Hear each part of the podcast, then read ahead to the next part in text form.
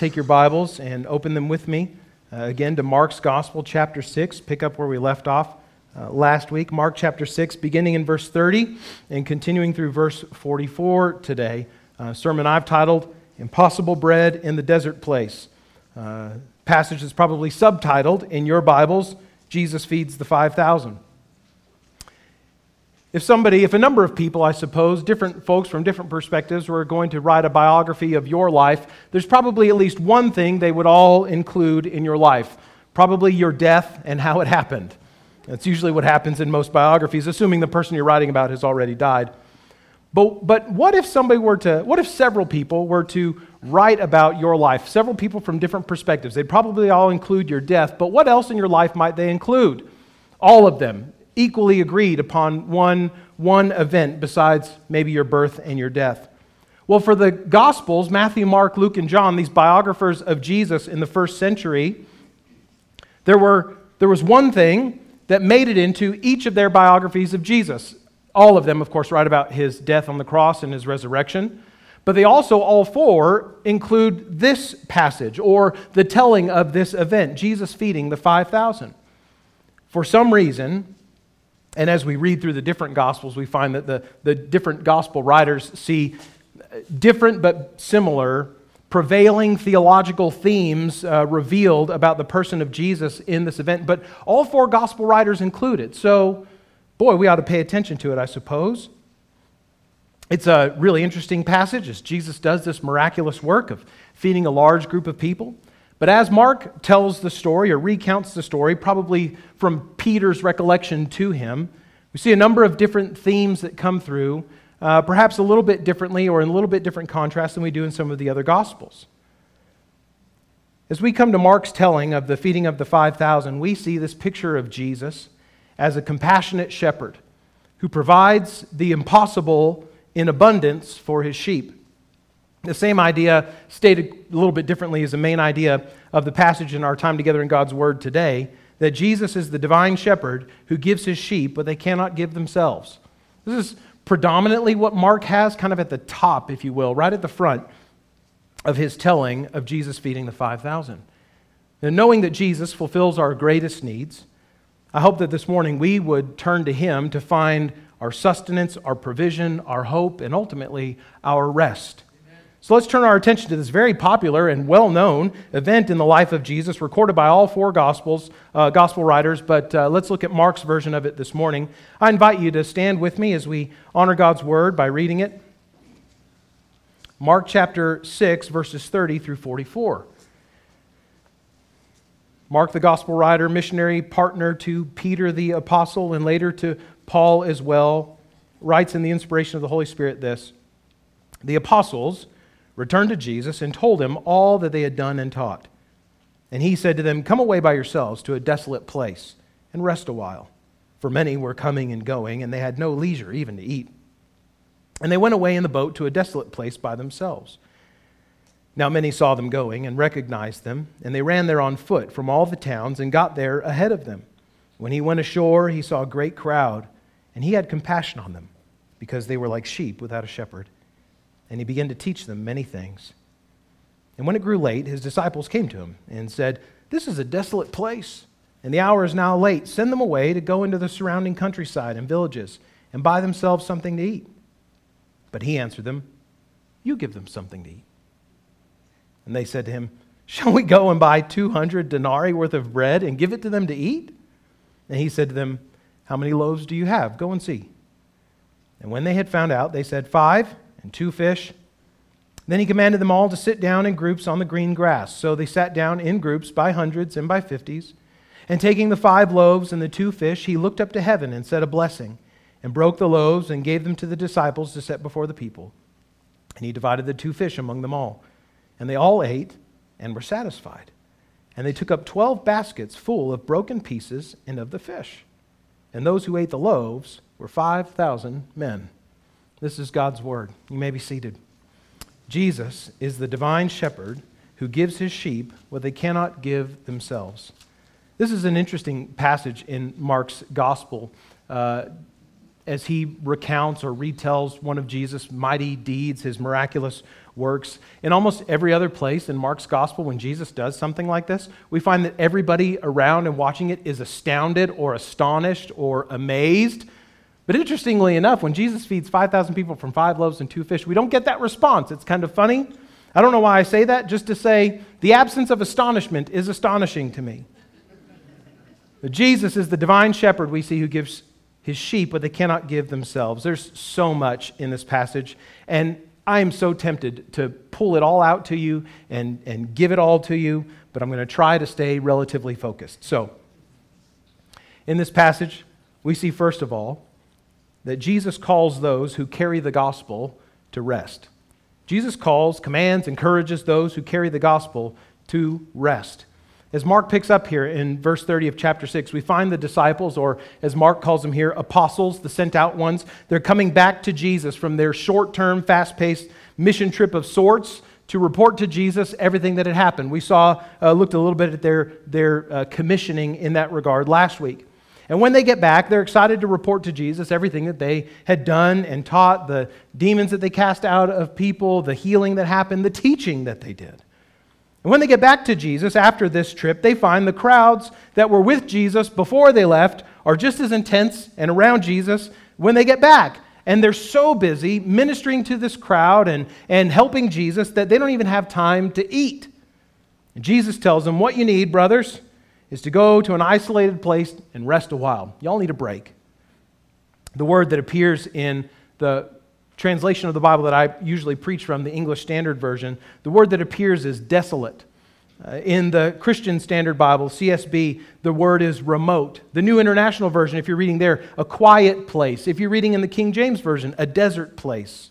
This is an interesting word uh, that describes the place that Jesus wants them to go to to find rest. It's interesting for a few reasons. First of all, the word appears three times in this passage. It appears in verse 31 and 32, and again in verse 35, almost as a point of emphasis, so as to remind us of the kind of place that they're going and where they end up. This is an isolated place, a desolate place. It's a place that's, that's not close to some of the amenities of, uh, of the nearby villages and that sort of thing. But second, this word is interesting because it's the same word in Mark's native tongue of Greek, eremos, which is used to describe the wilderness where John the Baptist ministered and where Jesus was tempted. That word, eremos, means wilderness, desolate place, desert place, isolated place. Hold on to that thought for just a moment. We'll come back to it in a little bit. Here's just a simple, important reality that we need to understand. As Jesus calls the disciples to go away to an isolated place to rest, we need to understand that we as human beings, like I need to tell you this, are not God. We are not all powerful. We're not made by God to be all powerful. We need to rest.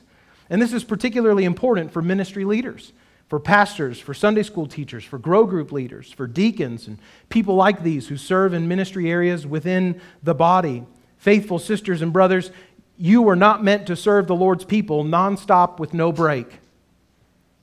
We must take time, make time to get away to a quiet place, an isolated place, a remote place, a desolate place where the burdens of ministry and service do not reach, so that we might rest a while. An exhausted worker will not be a good worker, and a servant of Christ who is weighed down by ministry without a break will at some point break under the load. Jesus calls those who carry the gospel to rest. Christian servant, I encourage you this morning receive Jesus' invitation and allow yourself time to rest. Pastor, here I to, sometimes I have to preach to myself, friends. You know that? You need to plan to use your vacation time. Make a habit not to check email on your days out of the office. Brother and sister who benefit from the ministry of these leaders, Sunday school teachers, grow group leaders, deacons, I encourage you find ways to help your leaders rest.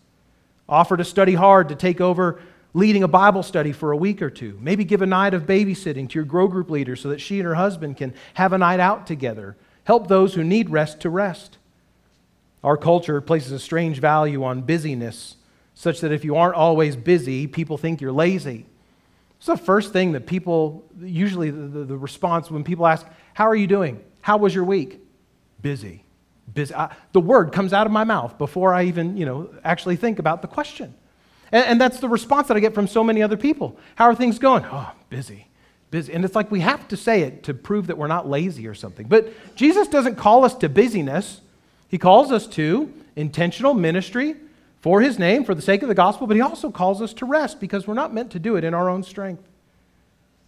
All that aside, the reality of ministry is that it's a burden quite different from many other jobs and di- many other different roles of service.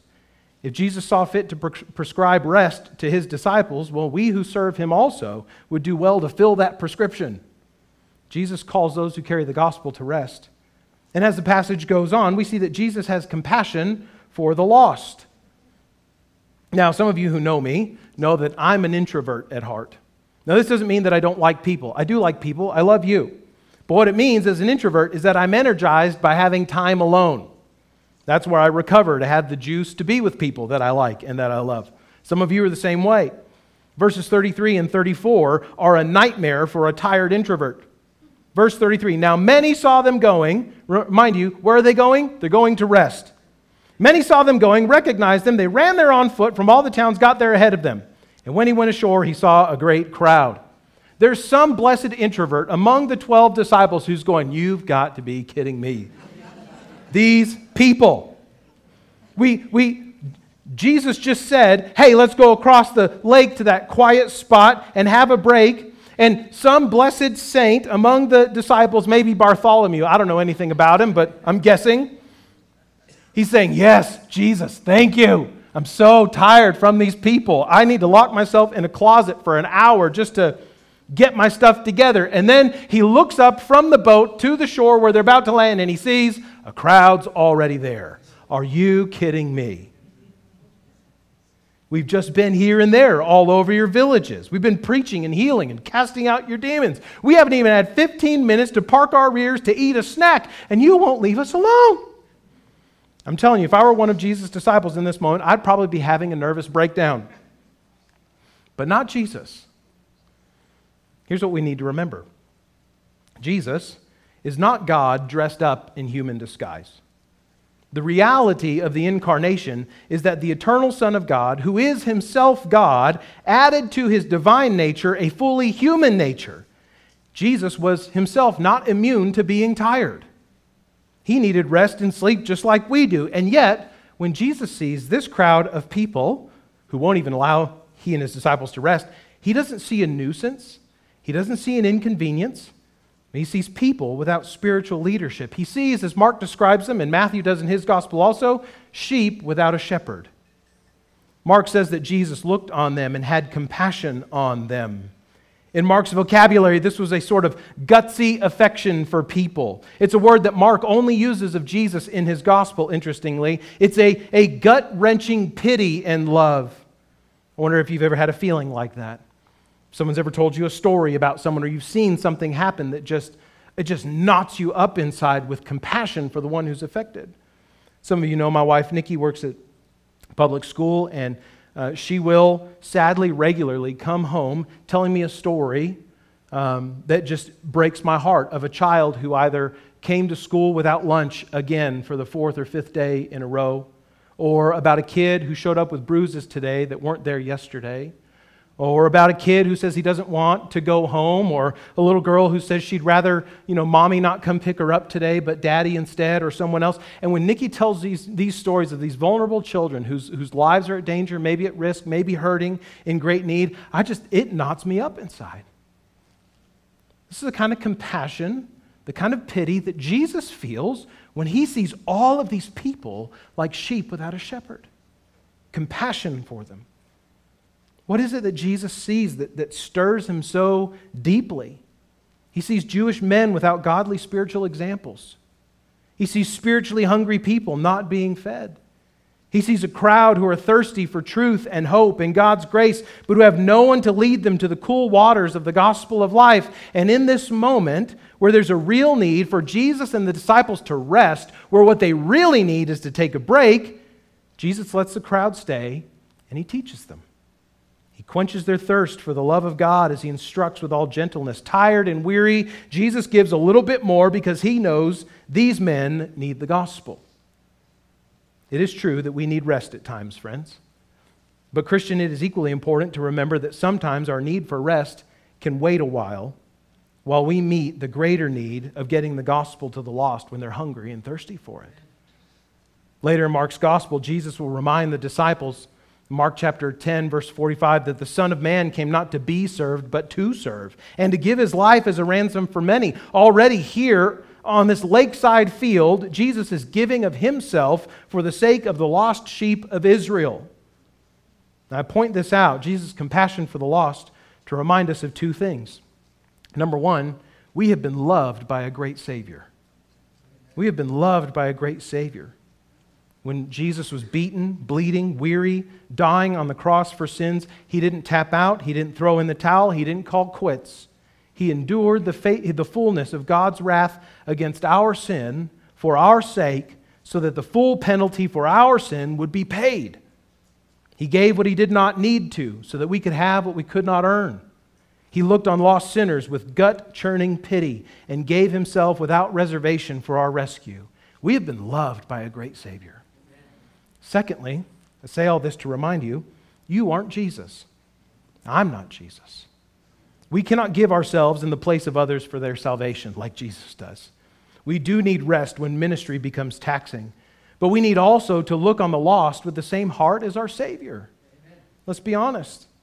It's easy to be exasperated by people who don't believe as we do, or who are less mature in Christ than we are, who are regularly insulting us or asking us sarcastic questions so as to poke at our faith, or who just are, are struggling to grow in maturity to Jesus. It's easy to be exasperated with folks like that.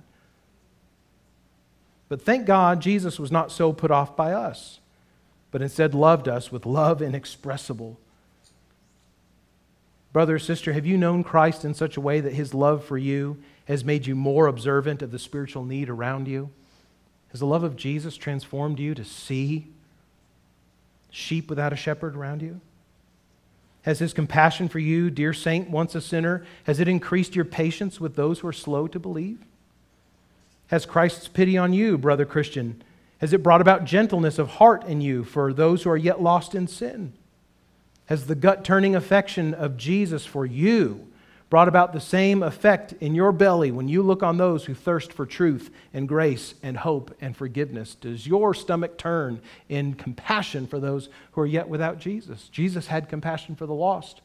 There's something to learn by his example here. Not that we can die for them, but oh, can we seek to love them as he did? Jesus calls those who carry the gospel to rest. He has compassion on the lost. And finally, in this passage, as we get to the actual the miraculous work that takes place here, we see that Jesus provides what men cannot. Jesus provides what men cannot.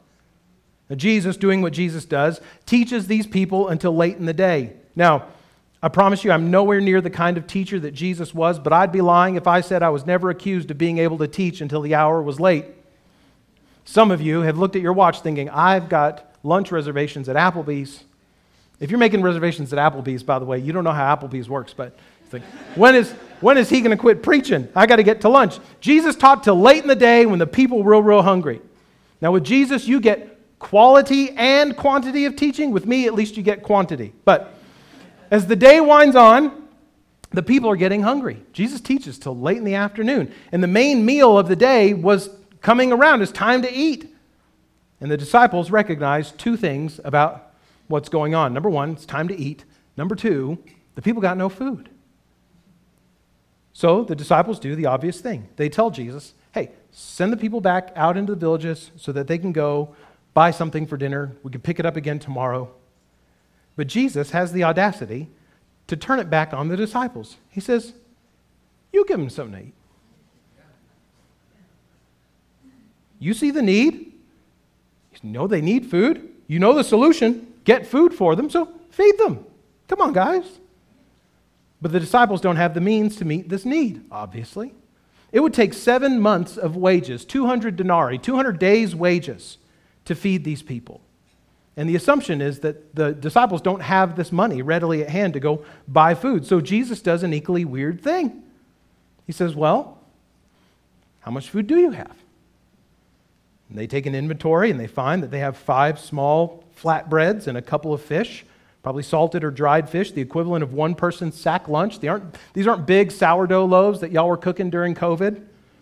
They're just little flatbreads you'd carry with you. One person's sack lunch. That's what we got, Jesus. So he says, All right, as all the people sit down in an orderly way by hundreds and by fifties.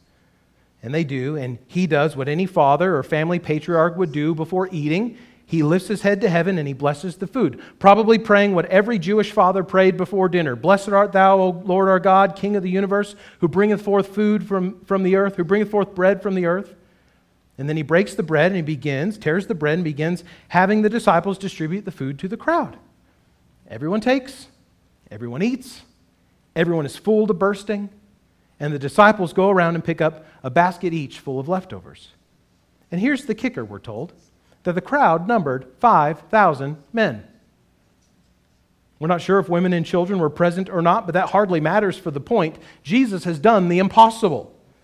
He has fed a multitude from the equivalent of one sack lunch.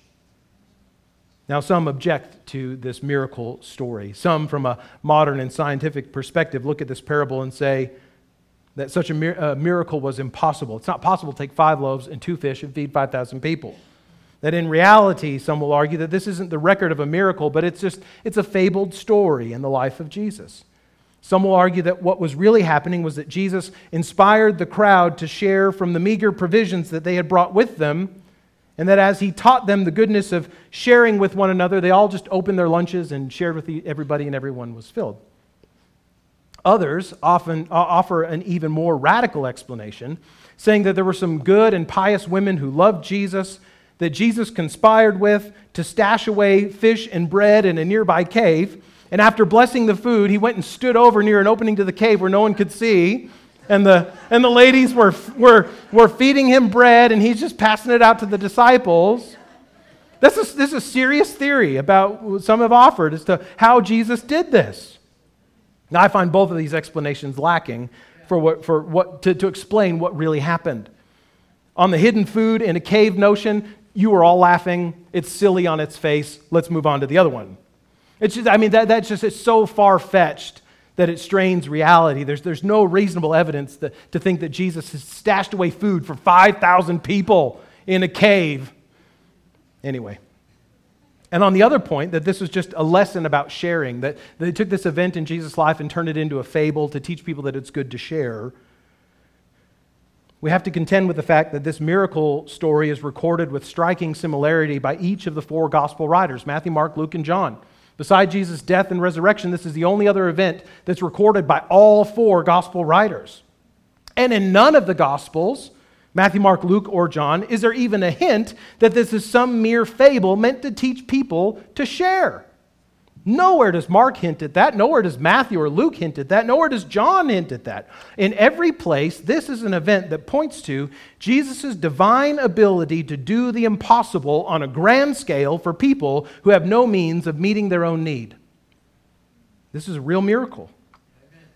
My friends, understand that this event is but one more entry in the growing file of evidence in favor of Mark's claim at the beginning of this biography of Jesus that he is, in fact, the Christ, the Son of God, the very one who will not only do the impossible thing of feeding a great multitude when they had no means of doing so for themselves, but that he is the Messiah who will provide salvation from sin and righteousness with God for people who had no hope of achieving it for themselves. The apostle Paul writes in Romans chapter 5 verses 8 through 11 he says but God shows his love for us in that while we were still sinners Christ died for us. Since therefore we have now been justified by his blood, much more shall we be saved by him from the wrath of God. For if while we were enemies we were reconciled to God by the death of his Son, much, much more, now that we are reconciled, shall we be saved by his life. And more than that, also we rejoice in God through our Lord Jesus Christ, through whom we have now received reconciliation. Jesus feeds the multitude in an impossible way as, as, as a demonstration of his ability to meet the need of righteousness for an innumerable multitude by the giving of his own body on the cross. We all have an impossible need. Not for bread and fish, but need for forgiveness of sin and reconciliation to our holy Creator. Christ only has provided for us what sinful men could not provide for ourselves. And not only for a few of us, no, but for everyone who would repent and believe. Yeah. Jesus doesn't just save those who he likes he saves all those who call on him in faith. His death is not effective for just a small group, but for all who will believe. He has done an impossible thing. We see in this passage that Jesus calls those who carry the gospel to rest. He has compassion on the lost, and he does the impossible in an impossible way, proving his divinity in a way that points to ultimately his salvation on the cross. But all of these things, these, this description of what Jesus is doing here in this desert place, all of this is in service to Mark's bigger question in the gospel. What is Mark's bigger question in the gospel?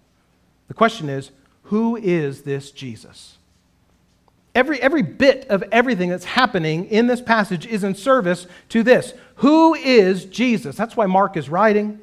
This has been the theme of his gospel, of his biography of Jesus, and it's the theme of this event too. The feeding of the multitude is not just here to tell us that we need rest. It's not here just to tell us that Jesus sees the lost, though he does. And it's not here to just, just to tell us that he does the impossible, though this passage does tell us all that. It does tell us we do need rest. It does tell us that Jesus loves the lost. It does tell us that Jesus can do the impossible. But this scene identifies Jesus for us biblically too. That is to say, it tells us who Jesus is as the Messiah, as the Christ, in the most important and fulfilling of ways. We see in this scene echoes of Old Testament promises through, through, all throughout this passage. What we're hearing old stuff in the life of Jesus. We hear, first of all, the echo of a prophet who's greater than Moses. It's interesting, isn't it? That this event happens in a desolate place, in a wilderness place. The Greek word for desolate place, for wilderness, is the Greek word we said eremos. It's the equivalent of the Hebrew word midbar. The word midbar in Hebrew, it describes the wilderness place where God took his people after they were delivered from slavery in Egypt. It was the place that God took them to rest before getting to the promised land. An innumerable multitude, the Israelites, there in the wilderness, grumbled to Moses for lack of what was it again? Oh, right, bread. And to address their grumbling and to soothe their bellies, what did God give them in the wilderness, in that desolate place? He gave them bread, manna. And as a reminder that man lives not by bread alone, but by every word that comes from the mouth of God, the Lord prevented them from keeping leftovers of manna in the wilderness. They were to collect it fresh day by day when Moses was preparing, this leader of Israel in the wilderness, when he was preparing for his eventual death, he said to the people in Deuteronomy chapter 18, verse 15, The Lord your God will raise up for you a prophet like me from among you, from your brothers. It is to him you shall listen. And earlier in Numbers 27, verses 15 and 17, Moses prayed to God, saying, Let the Lord, the God of, spirit, uh, God of the spirits of all flesh, appoint a man over the congregation who shall go out before them and come in before them, who shall lead them out and bring them in, that the congregation of the Lord may not be as sheep that have no shepherd. Are you hearing the echoes? Here, in a desolate place, a great multitude received bread and leftovers from a prophet greater than Moses who sees a people who need a shepherd. Mark is telling us this Jesus, the Christ, the Son of God, he's not just some new prophet on the scene. This is the promised prophet, better than Moses, who will lead the people so that they won't be like sheep without a shepherd. And on that point, Mark is also telling us that Jesus is the divine shepherd. The prayer of Moses points to this. Lord, give them a man to lead the congregation so they won't be like sheep that have no shepherd. The prayer of Moses is anticipating this messianic prophet figure who will lead the people. And the word of God to the prophet Ezekiel confirms it that Jesus is, as he calls himself in John 10, the good shepherd.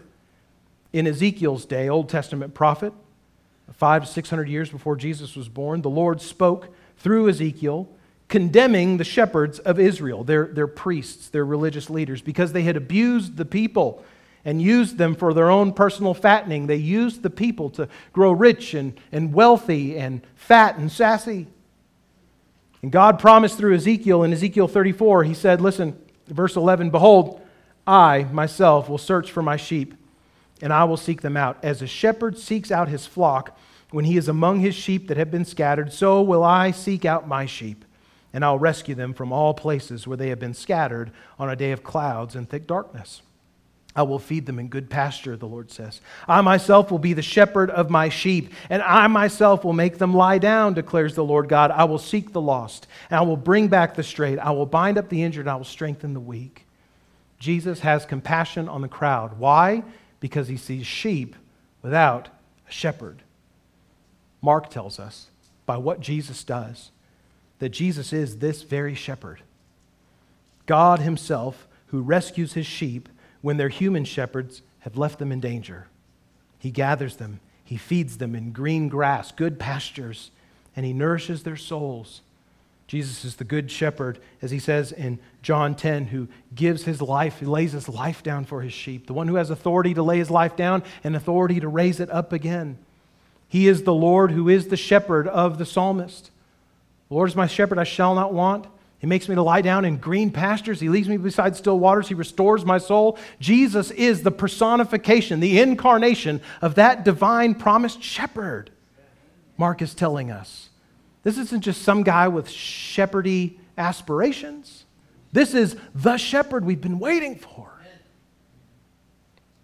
Mark tells us also that not only is he the prophet better than Moses, not only is he the divine shepherd, but also he's the Messiah who prepares a feast in his restful presence. He's the promised deliverer who prepares a feast in his restful presence. In Isaiah 55, God issues through his prophet Isaiah 700 years before Jesus was born.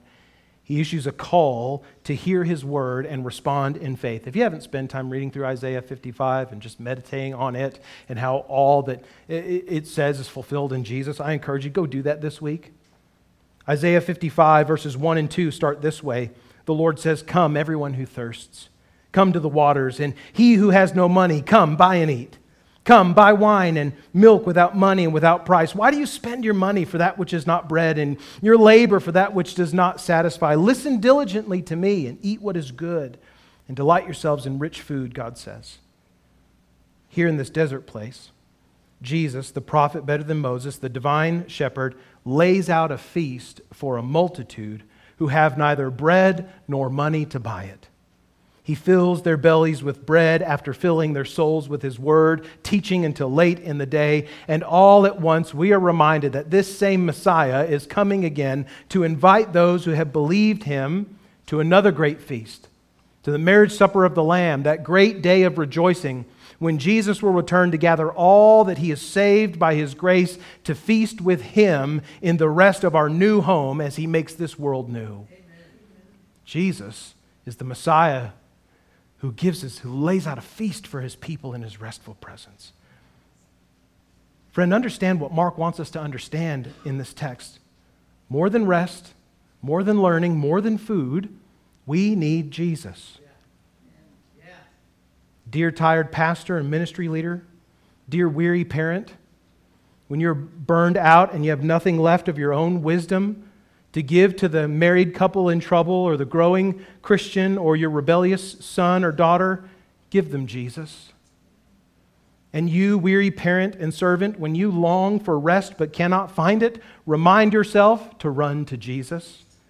In the desert place of weariness, He is your wisdom and your rest. More than rest, you need Jesus. When you look at the hurt, the brokenness of the world, and your gut is wrenched over the pain that you see, over the need that you see at every turn, remember, no one has loved the lost and broken like Jesus. You cannot fix the problems you see, not permanently, but Christ has all power to redeem all that is broken. You're not called yourself to be the chief shepherd of lost souls, but only as a sheep who has been found by him to bring the lost to good pasture under the care of Christ. More than fixing the world's po- problems, we need to take people, bring people to Jesus to be healed. My very good friend, you who wrestle with the longing to be free of the guilt of past sins, but you know that nothing that you can do, nothing you do can erase the past, I invite you, come to Jesus. He will not change your past, but He will remove the guilt of your sin. He'll declare you innocent of all rebellion against God, and He will change your future. Jesus has accomplished the impossible for you. Even now, as you stand, an enemy to God in your sin, Christ's death for your sins and his resurrection is sufficient. It is enough to reconcile you to God today. His gift of salvation is only effective, though, for those who turn from their sin and believe Him, who trust Him to do what, they, what cannot be done for themselves. Not just to feed me when I ain't got no food, but to save me when I have no hope of saving myself. Oh, Jesus is so much more than a mighty miracle worker and a loving teacher. He's the leader that's greater than Moses, who gives abundant provision in desolate places. He's the shepherd for all lost sheep who hear his voice and come to him for pasture. He's the Messiah who prepares a feast and a home forever for multitudes from every tribe, nation, and tongue. Listen to him, believe on him. Satisfy the hunger pangs of your soul by feasting on Jesus in faith, and then, by God, give him in all his sufficiency to others. Amen. Jesus is the good shepherd the divine shepherd who gives to people, who does for people what they cannot do for themselves. Not just the impossibility of bread in the wilderness, not anything as little or silly as that, but salvation from death and separation from God by giving his own life in our place. Rest in him, be fed by him, be saved by him. In a moment, we're going to sing a song of response as we worship God in light of what His Word has taught us. And I invite you today, you need to come to Jesus in faith this, uh, today. Make today the day of salvation for you. I'll be here at the front. Come grab me, even as we're singing in, in response. Let's talk today about how you can have assurance of your salvation through faith in Jesus, how you can come to know Him as the great shepherd of your soul. Friend, you have sins you need to repent of? You need to confess to God? There's nothing magical uh, about these steps, about this altar space, but sometimes it's good to just get up and move and come kneel down in prayer before the Lord and say, God, I confess these are my sins. Forgive me. Give me new grace today to walk in holiness. Christian, if you need to repent of known sin in your life today, come do that this morning. Come to Jesus, who takes your sins, nailed it to the cross, and offers you not just salvation, but also sanctification by the power of his Spirit.